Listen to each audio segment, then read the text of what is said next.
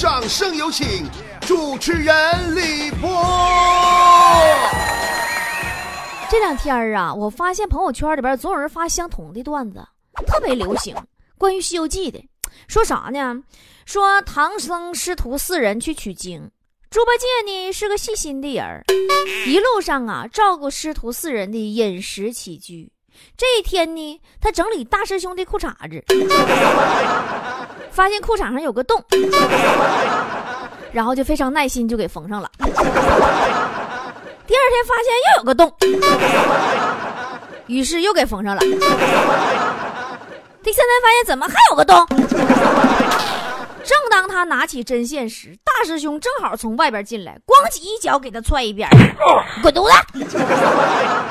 你个大气儿灯似的，你老给我缝个六，你缝啊？你都缝死了，我尾巴搁哪？我 搁是不是欠儿？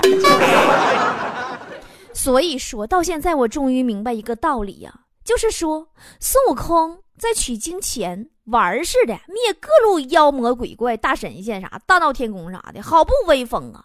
为何在取经以后，一遇着妖怪就得到处搬救兵呢？答案只有一个，因为他多了一只猪当队友吗？我小时候啊，看《西游记》时候，总是为了唐王李世民的智商担忧。你说是他？你这货是不是傻？你派唐僧去取什么经呢？你这吃他肉都长生不老的玩意儿，你给他炖了吃了不就完事儿了？你不就啥也不用了，是不是？咱们这期节目说的呀是《西游记》，《西游记》的话题咱们节目里做过不止一次两次了，啥太上老君与红孩儿不为人知的秘密呀，白骨精与孙悟空的爱恨纠葛呀。唐僧入狱女儿国，留宿一宿，睡完就走，啥啥。咱们今天呢，主要来聊一聊啥呢？《西游记》里头那些大 boss 的实力排名，谁最强？哎，先说《西游记》实力排名 top 排行榜第十名，金角大王、银角大王最衰，排行第拉，真是实力不敢恭维啊！但是人那葫芦好使啊，对吧？可助他越级挑战，对吧？但奈何实在笨的那智商是没药可救了。那家这孙行者者行孙，完孙孙者行啥都整不明白，是不彪啊？我估计《西游记》里边最笨的 boss 也就他俩了。可以说，《西游记》里最逗比的一回关卡就是个他这儿，充分说明一个理念：智商才是王道。我叫你一声，你敢答应吗？朋友们，这是多么经典又惊心动魄的台词啊！Top 排行榜第九是红孩儿，单打独斗上啊，红孩儿肯定打不过猴但三昧真火那实在是太霸气了，都给猴烧没毛了，那家烧的满地撩啊！你说这个傻猴还念兄弟之情，还还不忍心下死手，还结果悲剧了吧？该人家给你烧完不搭咕，你要烧死你亚麻得的。最后整没招了，去请来观音菩萨收服一红孩儿。还让人家做了观音菩萨的善财童子，你说给你烧了，完人还高升了。本来你一根手指头就能灭了的玩意儿，非得麻烦人观音姐姐干啥？你是不是烦人？Top 排行榜第八，牛魔王。哎呀，这个牛魔王啊，牛魔王是妖族的七大圣手啊，对不对？实力那是不比猴差呀。只可惜人家猴是有背景的，你人家猴是主角嘛，猴主角不能死。啊！导演不让猴死，猴是真不能死。牛魔王大战孙猴的时候实力真不差，只是后来那只猴有点二，嗯，请了一群不人不人鬼不鬼的，夸夸夸都来助威来了。老牛当时啊，你这是没给人老牛设计台词儿，如果有的话，那肯定得说：“你妹呀！你说我坑爹！你这那猴，你请一群人来卖单儿俺打架，你说我还有心思打吗？” 你想想，你跟别人单挑的时候，对方突然多出一群马子把你围住了，你还有心情打吗？你不得防他们偷袭吗？所以说，老牛输的太冤了。Top 排行榜第七，孙悟空，哼，那只猴，史上最悲剧的暴力男。当年大闹天宫，你说无人能敌，明明那实力那么强，但是为什么取经以后就变得那么衰了呢？咱把那只猪抛开在外不说，波姐分析原因如下啊：一，他有了他必须保护的人，所以他放不开手脚。那个人不就是传说中的唐僧吗？第二，前一次他能大闹天宫，是因为处于我暗敌明的状态，他嗖嗖这一趟那一趟，谁都不找不着他，对不对？所以他无敌。但是你上西天路上，那是敌暗我明啊，他在大道上走啊，那些妖怪都搁后边找不着啊，他根本没办法发挥，不定搁哪窜出来个那什么玩意儿。第三，因为五百年时间他都被压在山下了，他没有进修啊，那。五百年，你大家伙都已经操练成什么样了，对不对？五百年能改变多少？他错过了多少？你知道吗？咱就不说别的，就咱个个说吧。咱清朝闭关到现在啊，经济落后多少？咱紧赶慢赶，一天天颠儿大，累啥样似的。第四，孙悟空再强，他也是战士型的，他不是法师型的。所以说，敌方都用法术、用宝器，他也脑瓜疼。第五。通常妖怪出现的时候啊，那孙孙悟空，咱说大圣长途跋涉呀，走那么远的道，都累啥样了？路上还吃不着饭，你这一道荒山野岭的，想吃个饭，他还得翻十万八千里去摘个桃化缘 也化不着，你营养不良啊！你可能有时候他出现暂时性体弱呢，对不对？第六，最后一点很关键啊，就是你说你给人猴脑瓜顶上带个定时炸弹。天天你不提心吊胆的吗？哪句话说错了？哪个哪个动作整错了？哪个眼神没给到位？对不？哪嘎的不行事儿？夸夸紧箍咒就上来了，一念你说干什么玩意儿？他还他还他还能施展他的实力吗？对不对？被封存了很大一部分。那么 TOP 排行榜第六黄袍怪，你们大家知道吗？一黄袍怪在天上是干什么的？任二十八星宿魁星一职，那是领导啊。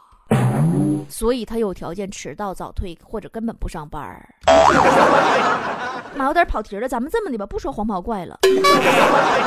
Top 排行榜第五，燃灯古佛，三大 boss 之一啊。我给你们讲解一下《西游记》里分工啊，你们可能都没没注意过。如来掌管现在，燃灯掌管过去。你想，哎。如来掌管现在，他能掌管过去，俩人是平处不？跟如来平手，你是不是实力象征？要不你咋不让观音管呢？观音没到那级别，没进没那境界，知道不？我虽然《西游记》里边，我从前到后我没见过燃灯出手，但是我猜他估计是个猛人。Top 排行榜第六，弥勒。说实话，我也不知道弥勒为啥排第六，但我觉得他可能挺厉害。你就看弥勒搁《西游记》里边。对猴的那份随意和淡然，没实力他根本装不出来，多淡定啊！那种温暖的神情，看猴就像看孙子似的，那倒不是事儿，对不对？Top 排行榜第四，也是《西游记》里边终极 BOSS 之一，如来嘛，一出场带光圈，夸夸飞出来，那霸气那运用的淋漓尽致啊！不愧是当年《封神榜》里边五大教主之一，太猛了！你们来根风采，咱都不用细说，是不是？夸夸含而不露啊，永远翻不出人家五指山。接下来咱说《西游记》里边最神秘大 boss 太上老君。太上老君他没出过手，这大哥实力我不太好评。但是咱就看人家法宝，你就猜，贯穿《西游记》始终，对吧？全是人太上老君家伙事儿。第一，紫金红葫芦。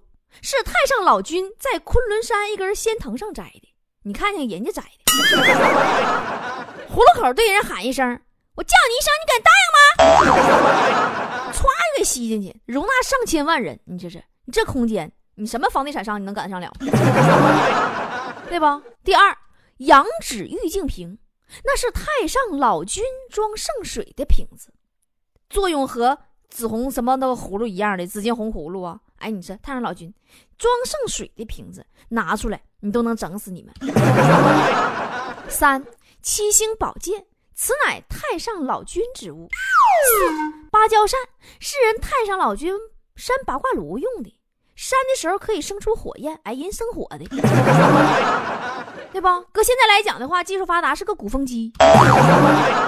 五黄金绳是太上老君勒袍子的一根金丝带。人家的裤腰带，一个松绳咒，一个紧绳紧绳咒，捆了自己人你就念松绳咒，捆了别人就念紧绳咒。你看人裤腰带能整死你。六金刚镯，哎，你就咱说真正大 boss 不用吱声，你看就看看人有多少干货，你就知道人有多凶猛。还有一个我没太明白，太上老君，你你怎么老丢东西呢？你再说，你就那个，你扇风，你鼓风机都丢了，你炉都不着了，你不知道吗？你怎么丢东西不知道找呢？你这人。Top 排行榜第二，孙悟空的师傅，实力咱就不用多说了，咱直接说 Top 排行榜第一首榜谁呢？其实是镇元子。为啥说他第一呢？我给你好好解解释一下啊，咱们详解一下。首先，你看人家镇元子，老镇呐。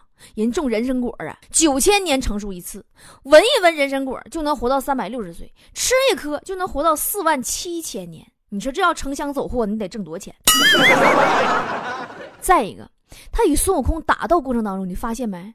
他一个笤帚迷子就能抗衡金箍棒，歘歘三两个来回他一脑袖子一挥，完了师徒四人连人带马都装袖子里了，谁能整了？但人家大仙儿嘛，对不对？人家心胸开阔，气度不凡。当孙悟空请来菩萨救活人参果树以后，他不计前嫌，跟孙悟空结拜为兄弟，并且慷慨举办人参果会，用人参果宴请众仙，还宴请那个唐僧师徒他们几个了呢。人家这领导做派多能装。其次，咱们再看看那猴对镇元子啥态度，多恭敬，笑眯眯的。人家那是多么。从从第一集嘚瑟到最后一集的猴，一只泼猴。除了当年拜师学艺这么恭敬以外，你还跟谁俩这么的过，对不对？你瞅他那个小道童给欺负猴欺负的，你给人猴都气急眼了，把树砍了，也只能是啊，喘人家镇元子出门遛弯不在家时候砍一下发泄一下子，砍完就撩了，吓得那家伙跑的跟投胎似的。当年如来五指山压猴的时候，还差点没压住呢。那后来不加个封印才压住的吗？人家镇元子分分钟把猴收拾背负呢。啊，说了这么多，你是不是有一种想再看一次《西游记》的冲动？看《西游记》还得看原版呐，原版才是经典呐。后边出那几版，我跟你说，片头曲一出来我就吐了。《西游记》是我们童年的回忆，对不对？你一把你这拍差一差一不二，你你别老祸害我们童年。妈，别提了，我童年时候看电视剧那老入戏了，尤其有感人情节的时候，没等电视咋地呢，我先哭不行不行的了。真的，我记得第一次看电视嚎啕大哭就是看《西游记》啊，三打白骨精那集嘛，演到那个唐僧就要撵孙悟空，说啥就不干，就必须得撵嘛，谁求情不好使嘛。哎呀妈，别提了。我坐小板凳上哭一个点儿，一边哭一边骂唐僧，那个委屈，那个悲愤呐，全家老小一起来哄都没有用。这是看电视，后来第一次看电影嚎啕大哭，是妈妈再爱我一次。你们是不是都看哭了？那回我跟你说，俺们学校包场，整个电影院就听到我一个人哭声震天，大家都哭冒汗了，哭一裤兜汗。出来以后让冷风一吹，晚上还发烧了，肺炎住院了。全家人都说我从小是一个重感情的孩子。后来我就慢慢长大了嘛，上中学了，跟同学们一起看周星驰的《大话西游》，我的哭声又一次震撼了整个录像厅。要说《西游记》呀，这么多年最经典的也就是八四版和《大话西游》，但我听说后来《大话西游》幕后是有故事的。据说当时朱茵不是跟周星驰他俩处对象吗？拍《大话西游》期间呢，在剧组，朱茵直接就给那啥小三儿啥就给堵屋了，堵厕所去了吗？而且他们之间还不止莫文蔚一个小三儿，莫文蔚个儿都承认，但是厕所那个不是莫文蔚，莫文蔚个儿背黑锅，他不知道。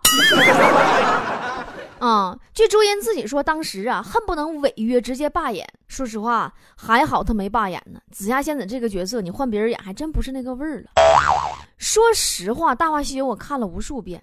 我小时候，反正我一直没看明白不，就看一乐。到现在回想起来，我渐渐能体会到剧中意思了。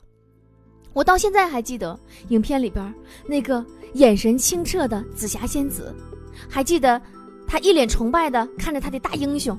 还记得他在至尊宝心里流下了一滴眼泪，还记得最后他幸福而忧伤的为他的大英雄而死，然后在另一世的城楼上，与他心爱的西洋武士紧紧相拥。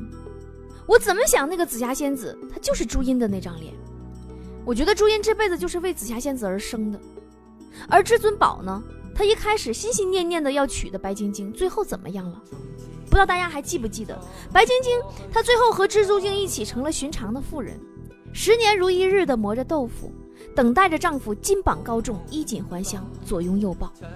戴上金箍的孙悟空，早已听不见师傅的唠叨，而扛着钉耙的猪八戒，也早已忘记了前世那个关于状元郎的美梦。他们像牲畜一样，麻木地走在人生漫漫黄沙路上，远远甩下浪漫的城楼拥吻和喧闹的状元及第，高头大马。哎呀呀，不行了，不行了！哎呀，突然说的好忧伤。怎么整的？不是说《西游记》实力排名吗？怎么整到紫霞仙子上去了呢？哎，没得办法，虽然我是一个女人，这么好伤感的巨蟹座。今天脱口秀就是这样啦，明天再见喽。节目最后还是请大家督促我减肥啊，正经的啊。最近我已经胖到一百零六斤了，不要跟我说一百零六斤不算胖，我跟你说，交个实底，我光脚丫，净量身高一米五八。你脑补一下画面，可想而知这是一个多么悲催的事件啊！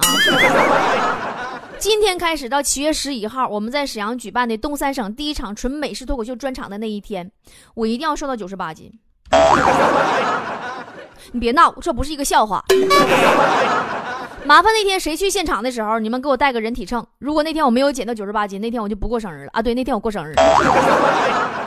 好的，就这么愉快的决定了。呃，提也提醒大家，七月十一号的票快没有了。当天去现场，你肯定是没有票的，别指望，你赶紧约票，赶紧订票，要不然那天真去不上。那个什么小山竹啊，啊，就那个那个小孩就是那个，嗯，妈妈说我是充话费送那个。还有那个呃，秋实，就是我曾经在节目里也播过他的音频，有我是演说家里边说大东北精神，给咱大东北人长脸那个 那个小伙，还有好几位国内的脱口秀大咖。当然那天其实我是主场。月票热线大家记好了，四零零零七七七八四七，四零零零七七七八四七。说实话，对于这场东三省首场纯美食脱口秀，我特别兴奋。